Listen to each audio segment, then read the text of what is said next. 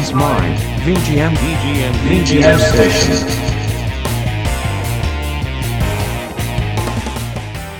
えーみかん清田の VGM ステーションこのラジオは世の中のビデオゲームをもとに我々の独断と偏見と幼少時代の体験から得たトラウマを盛り込んで話していくラジオです、えーこんにちは、えー、当のみかんです。どうもこんにちは。清田です、いいお久しぶりですねこのネタね。意外とタイムリーなタイムリーにいけるかもしれないなっていうね。あのー実は5年か6年ぐらい前にこの VGM ステーションやってたんですけどね。2017年版っていうことと、うん、ついに俺らたち40か。っていうところの記念としてやっていこうかというね。もう初っ端からプライバシーが燃えてますけどいやいいんじゃないですか、うんあの40ってねこれ結構ねいろんな文化をちょっとねあの微妙な文化の終わりと、文化の始まりを体験したもう一番いいさなんないかなそうそうそうそう。ね年だと思うのよね、ゆゆとりじゃない世代。そうそうそうそう。言うと入る前のね、うん。なんか昭和が終わり平成が始まりとかね、なんかあの穴穴風呂が終わりデジタルが始まりみたいなところすごい節目を得ていってるんでねいろんな体験をさせていただいてねやっぱこれをね皆さんにどんどん伝えていきたいなっていうところがありますよね。そうですね、はい、というわけでですね第1回目ということで、あの今回始めさせていただきます。よろしくお願いします。お願いします VGM ステーションは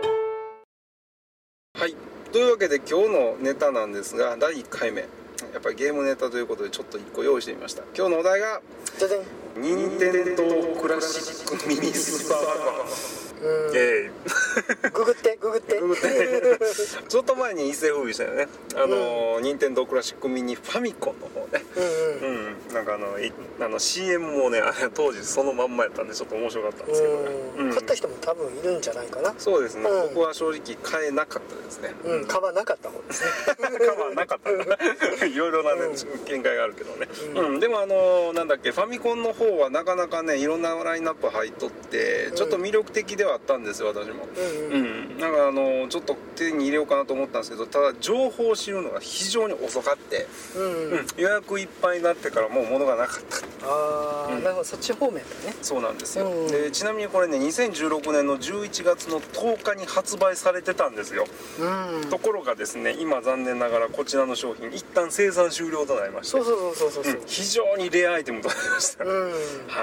ということで。でそれが、えーしばらく経ってですね、うん。えー熱冷めぬうちに、えーまたか来るかなと思いきやと思ってたらですね、うん。今度はスーパーファミコン版がまあそうそうそう。ね。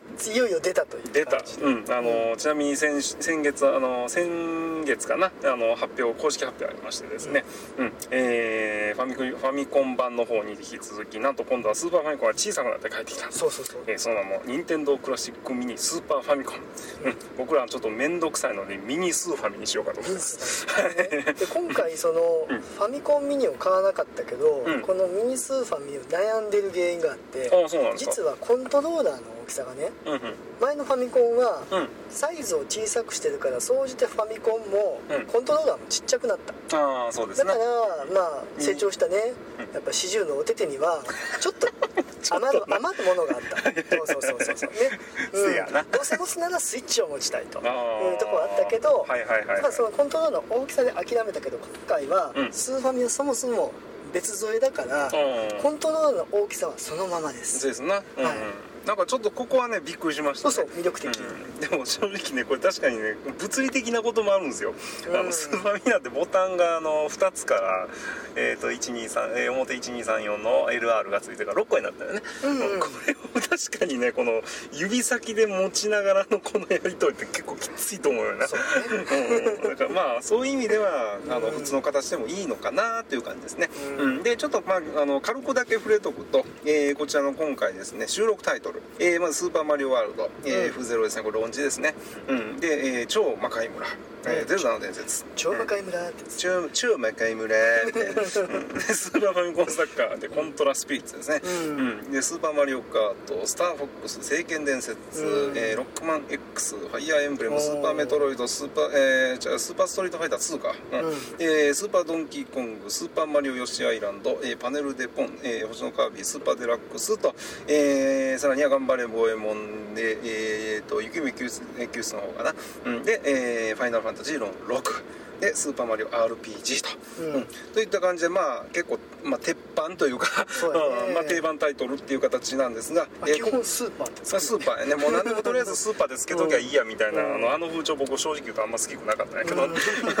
で、えー、と今回ですねどれもやる、えーやり込みがいのありそうなタイトルばっかりなんですけれども今回ですね、えーなんと未収録のタイトルとしてお「スターフォックス2」おー。というですね、ま発売されんかったらしいですねこれねなんか、うん。うん、というタイトルもなんと今回あの20年越しのリリース決定ということが、まあ、これが目玉というふうになっていてこちらの、えーミニスーファミ。2017年の10月5日7980円税別で発売の予定になっておりますと。まあ確かにこのいろんなソフトが入ってて電源ポン、えー HDMI バチこれだけでくっつけてでリセットボタンを押せばあのステートステートセーブもできると、うん、というまあ非常にまあ前回のファミコンの時もまあ便利やなっていう感じはしてたんですよね、うん。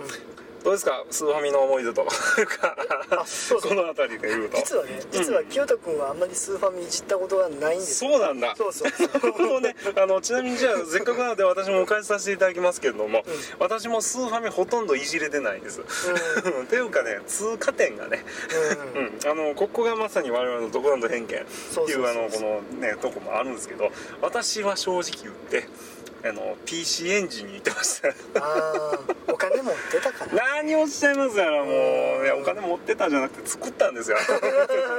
まあ頑張ったと。はい、もうね、中中学校23年の時からバイトしてましたからね、もう、まあ PC エンジン CD ロムロムでスーパーダライスが遊べるっていうもうこれ知った瞬間にもうこれはもう絶対お金貯めなきゃいけないって言って買ったからね。生粋のねゲーマーですからね。ゲーマーですからね、うん。いやまあね音も良かったじゃない。の、うん。いや正直ね思い出のところちょっと僕軽くだけ言うんですけどななんでスーパーファミコンあの実はねその PC エンジン行ってたっていうのもあるんですけど、僕ね PC あのごめんなさいスーパーファミコンっていうのがい一番許せないことが実は2つあるんですよ。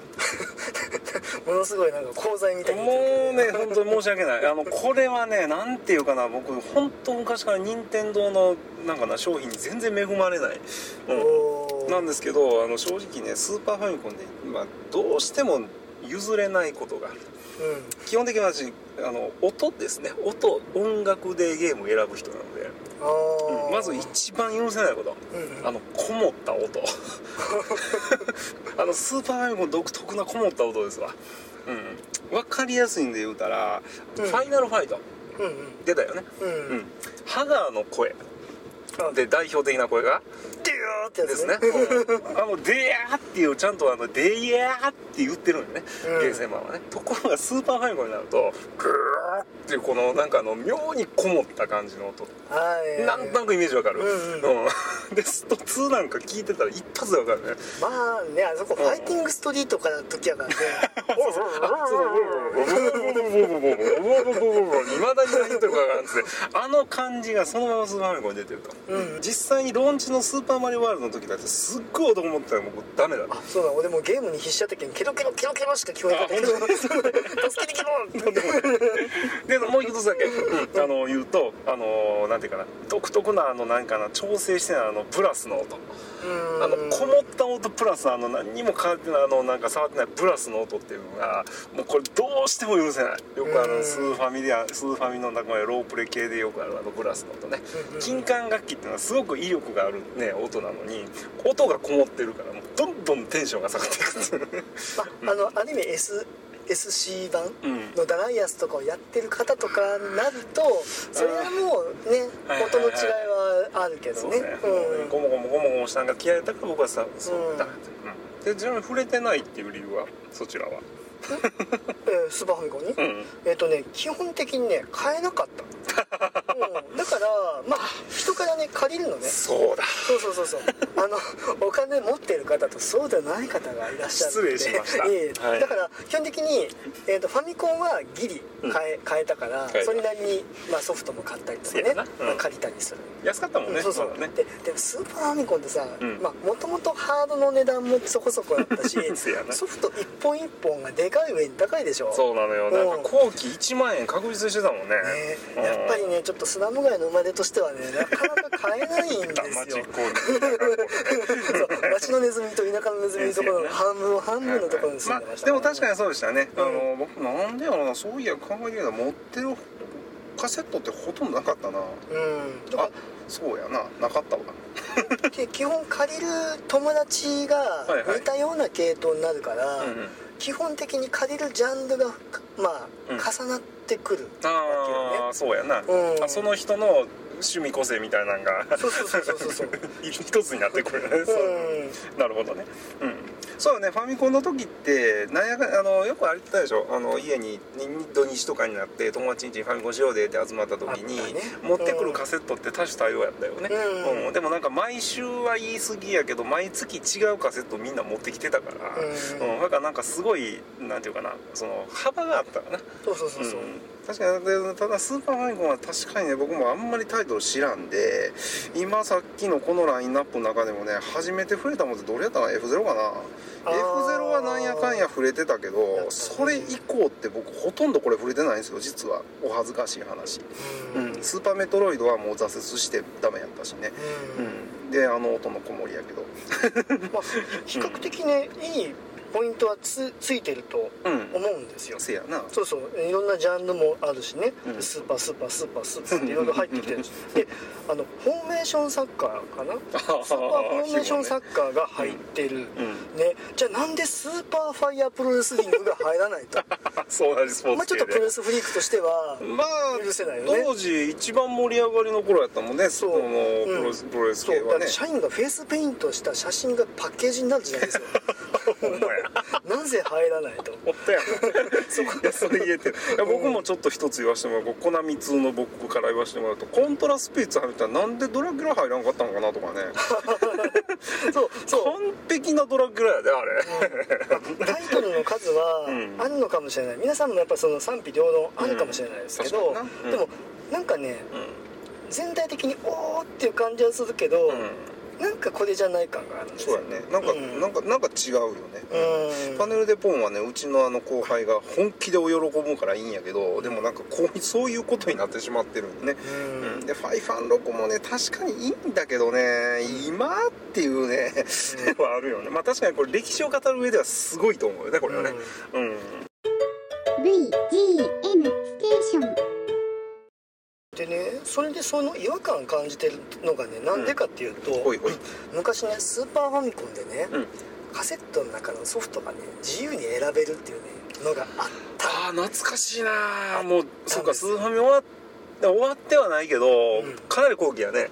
うん、うん。でねあのもうなんていうの？ローソンって知ってる？ローソンや。うん。そうそうそう。ローソンやローソンや。ローソンローソン。うん。どこやと今ずっと思うよって。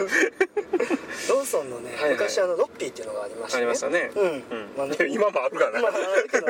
今ちょっと形は違うけど、うん。はい。昔そこが、うん。とまあ一昔前の方だと分かるけどディスクライターみたいにそのカセットをまず買って、はいはい。その中に決まったデータうん数があって、それをロッピーでうデータを落として、うん。自分好みのソフトだけを入れるっていうありましたね。やつがあったんですよ、はいはいはいはい任天堂パワーニンテンドーパワーですよね。パワーうん。ニンテンドーパワーだ。うん。思い出しました。懐かしいな、いやね本当に思い出した。あのあれですよね。あの今だったら考えられないけどロッピーの下のところにスーファミの カセット入れるとことなんかスイッチのそのまんまついてるようん、ね、だってあれ出たぐらいは多分64の時代ぐらい。うん、なるんかな。並行してた。巨人のドシンが出るぐらいの時にやり始めたから基本的にソフトはもうある程度こうもう熟成されて、うん。はいはい。まあ、ラインナップもある中でうん。月替わりでちょこちょことソフトが出てくる、はいはいはい、うん。ああそうやそうやそんな感じだったわ。そうん。もうまあ今でいうバーチャルコンソール、うんうんうん。ね。の現物版よね。だってまだネッ当なかったでしょ。ないね。うん、ラジオでなんか HTTP コロンとか言っててもまだそれを打ち込むものがなかった時代。ダイヤルアップがあるかないかぐらいやで多うん。分確か。うんその頃ってその当時に一つの同じカセットの中にいっぱいソフトを入れて楽しめると、しかも1本500円ぐらいとかで入れられたのかな。うん、うん、500円ぐらいからでもあったね。うん。うん。でそれ考えると一つのカセットの中に自分好みのものが入ったものが作れるのに、うん。なんで本体ちっちゃくしたやつに自分の好きなタイトルだけ入れられないのかなっていうのはねあーパッケージの販売いうことね。そうそう一素人としてはねそこがちょっと惜しいなって思う。あのカセットの場合は、うん。カセットの中のブロックの容量が多分あるから制限があっただろうけど、うん。極端な話これ側でしょ？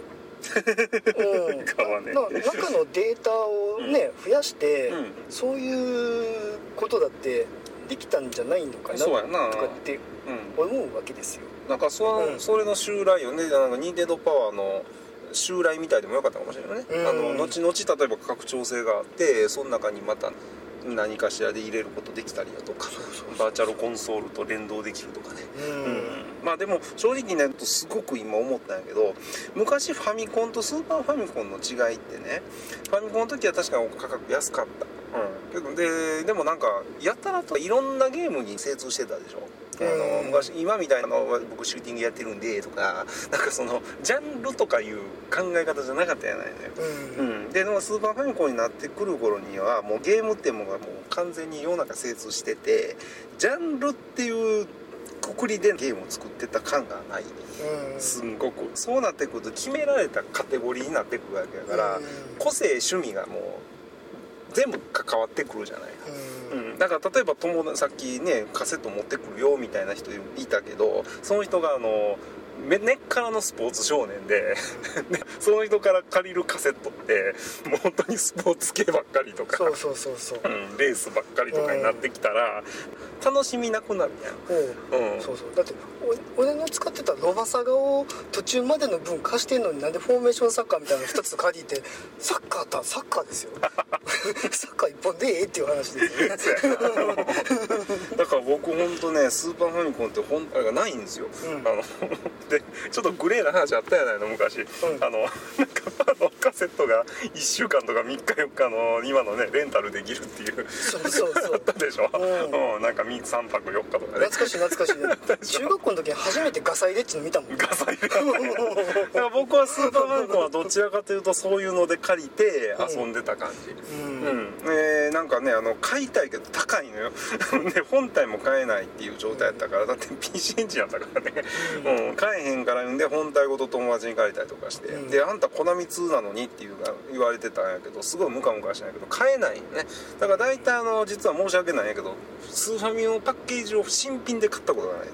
おーあの大体もう誰かが封開けてあの開け方ミスってからあの折り目ついてる。なんかあんなカセットで買ったけど。ただスーパーファミコンになってくるともうほんとジャンルジャンルジャンルみたいなあとさっき言ってたやつよね。スーパースーパーってまあ何でもスーパーついとってからもうやる気がおらんかったって言われたほんと。うんまあでもそうやなさっきの音のこともあるんやけど後期になってからはねなんかあのすっごいあのなんかアクスレイとかねそうそうそう。うんなんかあのツインビーのレインボーベルとかね、うん。なんかちあのマダラ、まあ、一番はやっぱマダラ2やね。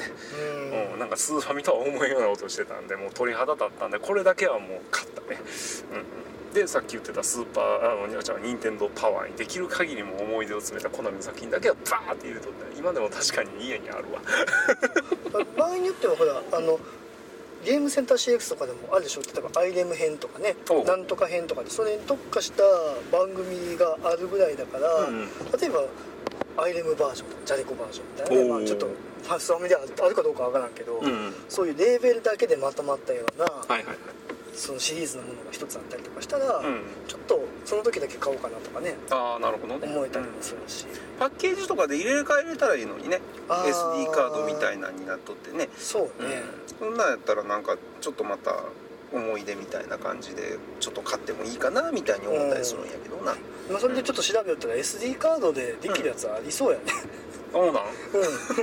いやいや違う違うあの違うスーパーファミコンミニじゃないんよ。あ違うの？あの 違うんやあのごめんちょっとこれ分からないけどレトロフリークって書いたやつが出てきて。あそう。かああー一時期すごい流行ったな。あ一回話題になったね。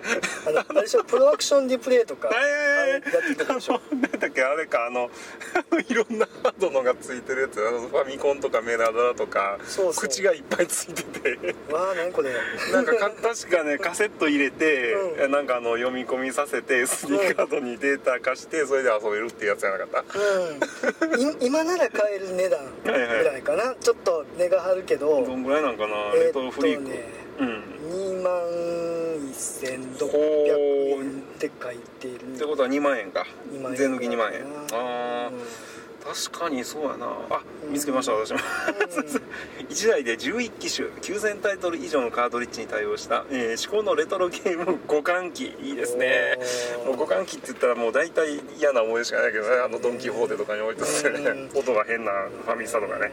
地方都市にはスイッチ来ないから買っちゃおうかなこれでもいいかもしれないねこれ地方都市だから。地方だしねでね、うん、なんかねあの松山駅降りたらなんかあのマインクラフトのフねあのなんかフラットモードみたいなところやからね。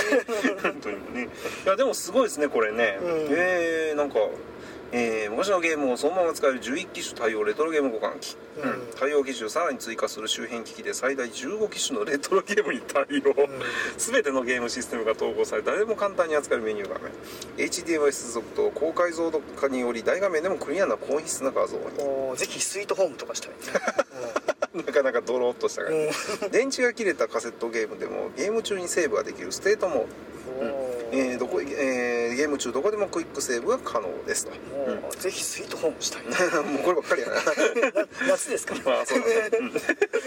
各種 USB コントローラーに対応。あこれ面白いですね、うん。えーレトロゲーム機の純正コントローラーや周辺機器も使用がどこまでなんやろねこれ。ゲームで、えーボタンの割り当てを自由に変更可能、うん。多人数プレイも可能っていうことだとこれ PC エンジンもしあったら元ローダー5人でできるじゃんこれ。これいいかもしれないね。う んなるほど、カートリッジのゲームをインストールができます、うん。うん。難しいゲームを無敵で攻略できる。コードフリーあさすがサイバーガジェットですね、うん。うん。過去のゲーム機にはない機能や設定のこだわりのプレイ環境を構築できるうん。この辺はねちょっとうん。ゆとりじゃない前の世代を少し難色を示すとかね。あ あのーまあでもコードで。でもあコードまあ確かにね、うん。コードは僕らギリギリまだ触れれてないですね。うん。うん。やったら面白いけどね。あでもすごいですねこれね、うん、全然公式じゃなさそうやけど、でもこれってパソコンだよね パソコンがいらないねうん。あの用意された感じで、面白いけどね、はい、でうん。も恐ろしい。でも残念ながらですね、えーここに残酷な言葉が、えー販売終了の商 まあ嘘嘘。品 悲しいね。いや探してたのにあららららこれポチろうとしたのにあもう完全にこれヤフオクですねこれね。レトロフリーク。あでもちょっと面白いですねこういうのが出るっていうのはね。スイッチと一緒か。なるほどね。やっぱりねあの価値あるものは消えていくのよ。うん。でもこう考えたらなんか、まあこれ究極やね。うんこのレトロフリークっていうところにまでなると。うん、うん。そうだね、うん、だからこれもう結局さ最初言ったねあのジャンルの話のね、ううん。んっていうところをもう自分の好きな形にもうやっぱあの完成させていくっていう究極形態じゃないのこれって、うんうんすごいなでも、うん、ちょっと欲しいなって。こういうなんか欲しい。自分のなんか私利私欲っていうのもあるけど自分のなんかのものより思い出みたいな感じの、うん、やっぱりなんかそういうインテリアとかなんかあの持っておきたい思い出みたいな。そういったものにも使えるわけじゃないの。うん、で後世にも持っていけるっていうのを考えたら価値はあるかなっていう気はするよね。そうだね、まあ、あの当時ハマってて、うん。クリアできなかったけど、うん今は大人だからできちゃいそうとか、うん。今なら落ち着いてゲームする時間がありそうとかって考えると、うん。そのスーパーハンコンミニもうん。まんざら悪くないまんざら悪くはないですな、ううん。んただ正直言ってなんかあのこんな記事もありましたよね。ちょっと一時期流行ったんですけどこのス,、えースえーミニスーファミの発表があった時にあのシャープ炎上事件。それ知らん。あ知らなかったんや、うん。もうこれねもうねシャープのですね、うあのシャープね。うん。あの目の付けどころの、うん。あのシャープさんの公式のツイッターがですね、うん。えー面白そうだけど冷静に私の思い出の年代的にボリュームゾーン世代より少しずれてることが多いのでちょっと気になると、うんうん。自分らにはちょっと合わないんじゃないのみたいなツイートが なんでか知らんけど、シャープの公式のツイートになんか書かれてしまったことで炎上したんですよ。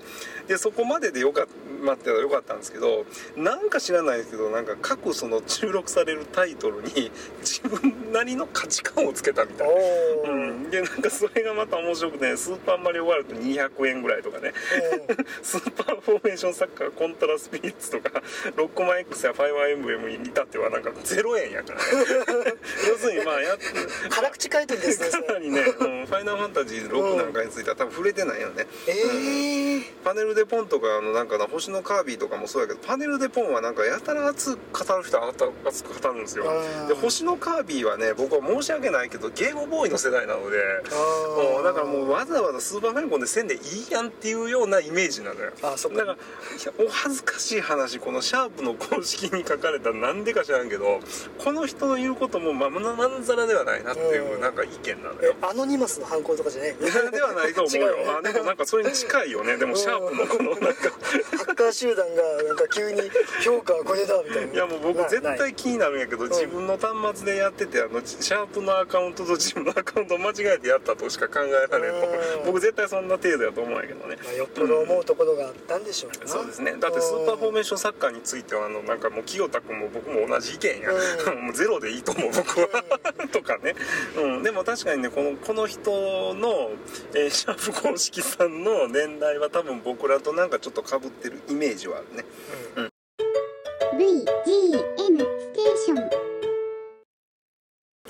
とせっかくやからさっき触れようかなと思ってたそのスターフォックス2っていうのね、うん、これがなんかあの実はちょっと調べてみたんですけどあの発表いうか開発の段階で出てた頃に64が出る時期とかぶったらしいんですよ、うん、だからなんかお蔵入りになったみたい、うん、で YouTube とかでも調べてみたらなんか結構映像出てるんですよ。今の世の中いろいろなことがあるので、うん、見てみたらね結構あのリアルタイムストレストラテジーみたいな。ちょっとシミュレーション要素を、えー入れ込んだアクションゲームっぽくなって。スーパースターフォースもいました。あるロープレイと一緒にね、うん、もう一度すると頭脳戦がなるでもいいけど、まあ実はなんでそんなんが今回あのやっと公にお披露目になったっていうのは分かるんですけどさっき言った思い出やとか価値観とかっていう話でいくとね今回のこのあのミニスーファミのコンセプトってなんかあの前回のファミコンとちょっとちゃうよねっていう気がしません。うん、こんだけのタイトル入れとってで結局最終的になんかこのお蔵入りゲームっていう未公開のゲームを入れますってなんかなんかちょっと趣旨が違うよなっていうイメージがするんですよ。うん。で僕ね個人的にねスターフォックスについてはね、うん。ちょっと時代がもうさっき言ってしまうけど WiiU でうん。バーチャルコンソールかなんかでねスターフォックスが入っとってねそれでその 3D 感のあるゲームで1回通過しとるから今スターフォックス2が出ても正直ちょっと盛り上がりに欠けるところがある。まあちょっとね頭を戻さなあかんからね。そうそうそうそうう。ん。イメージ僕もそうですよ、うん。だってあのゲーセン時代の僕らは人やけどこの頃ってあのゲーセンでいうとスターブレードでしょ、うん。であのメガメガ CD とかってシルフィードでしょ、うん。うん。とかってなんかあの生ポリゴンみたいなのが流行ってた時代ですよ、うん。うん、その頃になんかあのドカーンとあのなんだっけスーパー FX チップを搭載したスターフォックスがあのスーパーファミコンで出てたわけよ、うん。だからその時は僕もなんかうわすげえなって思ったんですけど実際やっぱカセットがちゃんと入れてみたら遅いんだとなんかやっぱりあのこもった音。やっぱカートリッジの部分もあるからね。まあねでもすごいいと思うけどでもやっぱなんか単純なこと考えないかんのよ。そんな技術とかうんぬんとかって小学校とか中学校の時にはそんなことね頭にあるわけじゃないから、うん。単純に面白いか面白くないからね。うん。ハマってちょっとねやりごたえはあったけど申し訳ないけどスターブレードとかシルフィードとかやってる身分からしたらちょっともう無理やったね。僕も挫折した、うんうん、でもだからその考えとかがあったりとか思いもあったりとかするから結局これってタイトルだけで釣ってる。よね。まあね。うん、僕そういうの一番嫌い。申し訳ないけど、うん、ねあのあのお亡くなりになったあの任天堂のご、えー社長さんもねあの昔のよ。前の方が、うん。うん、なんかほらあのおもちゃを作れっていうのね、うん、なんかおもちゃを作り続けろっていうところからもうこれ完全に話題性やからね。うん。って考えたらちょっとねという気がしますとセプテントリオンとか作ったっけねあーでらー。あでらー。古すぎた。古すぎたあーいやいや。はいググってググって。はいもうはいセプテントリオ。ンこれで語り語れる方がおかしい。ね、うん。うんアデラって誰、うん知らない。っていうことで、うん、だからまあ最初はやっぱそうだね。まあだからいろんなね思いがあると思いますけどね、うん。まあ実際にこの商品自体は、えー10月についにお披露目と、うん。いうことですので、えーまあ、出てきてからというのはありますけど、まあ、やっぱり皆さんのねこの商品に対する、うん思いとか、うん、いうのは一体どんな持ち方を選ぶのかなっていうのは人によってそれぞれ違うのかなとは思いますけどね、うん。まあ散々言っててもね結局2人買ってたりする可能性は可能性はあるからね。う。ん確かにね。可能性はなくはない。確かにな、うん。うん。結局だからあのいるいらないの話で僕はあんま好きくないけどね。うん。だから皆さんどうかなっていうね。あのやっぱりちょっと思い出にふけて遊びたいっていうことが思いか、うん。まあ、インテリアとしてなんかちょっとかっこいいからねこれもう。原寸大そのまま牛耳してるからね、インテリアとして置いとくかとか、うん。ちなみにこれねひっくり返して顔のとこ持っていったらなんかあのリセットと電源のとこが目であのエジェクトが鼻であの カセット入れるとこが口になってなんかお面みたいな。あれなんかねす昔スーパーファミコンマガジンとかってやってる あれ確かキャラクターそんな感じじゃなかった。うん顔の分でそうそうそうそう、うん。ファミマガやね、ね。うん、まずはねインテリアとして使うか、うん、でやっぱりあの物より思い出っていうことでね思い出にふけるためのやっぱりツールとして使うか、うん。っていうところはちょっと魅力の一つかなと思いますと、うん VGM ステーション古川元明ファンクラブ通信、えーこのラジオでは元コナミのクケハクラブのリーダー古川元明さんのフリーランスの活動を応援させていただいております、うん。プライベートバンドの古川元明ウィズボイジャーのライブ情報ですとか自身の音楽制作活動の情報を可能な限り紹介していきます。というコーナーです。えー現状今ですね古川元明さんが、えーフリーランスでやっておるんですけども、えー今回ですね楽制作ゆき翔平さんと組んで、えー今回「桃色アンダーグラウンド」というですねパソコン向けのあの横スクロールシューティングゲームのパッケージ販売にまで至った、はい。えーこういうプロジェクトが今動いております。はい、えー現在ですね古川元明さんのあのエムズアートというあのインターネットサイトから始まりですねスイープレコードショップや、えーダニービープ、えーさらにはゲーム探偵団といった感じですねところで、えー絶賛発売中でございます。特にビープとかですねなんかあの限定特典付き合ったりとか、うん、ということは未経験かつ古川元明さんのファンの方ぜひですねちょっとあのお手に触れて、えー遊んでいただきたいと思っております、えーちなみにこれあの音楽面では古川さんがですね、えーステージのステージ曲、を、えー担当して、うんで、えー、ゆき翔平さんがボス曲を担当すると、といったような形であの本当ね 両者もう全然この なんていうの雰囲気趣が違う、うん、っていうイメージがすごく強くて。なので僕個人的にこの「桃色アンダーグラウンド」の桃色の部分古川さんで、アンダーグラウンドの部分があのゆきさんらしいなっていう感じのでね。いい。そうなんですよ、うん、パソコンのゲームなんですけどねちょっとこれ変な僕らのあのいやらしい言い方。Windows のゲームっていうことでインストール実はいらないんですこれ面白いんですね。これ実はコピペで遊べるって、うん、これね買ってみたら分かりますけどびっくりしますよ。どんなインストールなんやろうと思って、うん、でしかもですね恐ろしいことに。えっ、ー、とマッキントッシュ、はい Mac のですねワイン環境であればですね Mac 上でも動きます。おー。いいお知らせこれちょっと面白いですね、はい。という感じでね、えーやっぱねあの横スクロールシューティングもう最近ちょっとシューティングシューティング言われてますけどねあの僕がちょっと一つ感動したのはあるステージのねあの巨大戦艦面というねこの巨大戦艦面みたいな感じのこのニュアンスって懐かしいでしょ、うん、R タイプとかね、うん、ああいう感じの雰囲気があのなん。かなこう曲とこの雰囲気とかですごくマッチしとって僕大好き、うん、という感じで、えー桃色アンダーグラウンドですがえー、っとですね。えー Windows ソフト、えーパッケージ販売でございます。はい、えーこちらですね、まあ、各それぞれですが一応あのなんかな規模額4000円。で、えーゲームの方販売中でございますのでぜひ覗いてみてください。で、えー、と桃色ウアンダーグラウンドについては、えー、とちょっとイベントがございますはい、えー9月の3日インテックス大阪のコミックトレジャー30こちらの方でですね、えー桃色アンダーグラウンドの、コーナーを構えまして、えー古川さん自ら即売会を行いさせていただきます。ということの情報をいただいております、えー9月3日インテックス大阪コミックトレジャー30、えーぜひですね、えーこちらの方も足を運んでみてください。はい。で、えー続いてですね、えっと古川元明 with ボイチャーのライブ情報です、えー古川元明さんのプライベートバンドですね。古川元明 with ボイチャーなんですけれども、えー次回ですね11月の4日、うん。えーの神戸。神戸です、はい、まだ場所とかですねあの詳しい内容は全くあの決まってないんですが、えー11月の4日神戸でえー、ウーカンのタックスポイちゃんの、えーライブが開催される予定でございます。はい。ぜひ、あのーお足を運んでいただければと思います。はい。えー詳しい詳細につきましては、えー、ウーカン元明さんのツイッター、もしくは天宮天気さんですね。えー運営の方です。はい。こちらのツイッター、さらには、ウーカン元明ステーション公式ページなどで、情報の方は随時公開していきますので、お楽しみに。というわけで本日のお話はこれまで。それではまた。